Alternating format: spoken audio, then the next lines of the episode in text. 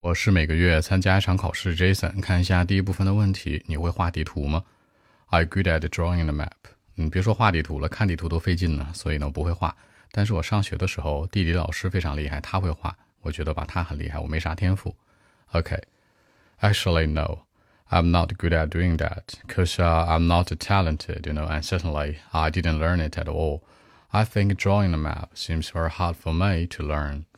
uh, my geography teacher can make it. When I was like in my primary school, I mean, she did it, you know, but for me, I couldn't. So that's it. 那我做不到。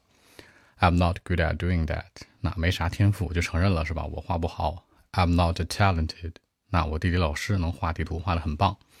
My geography teacher can make it. 那更多文本问题，微信 b 一七六九三九一零七。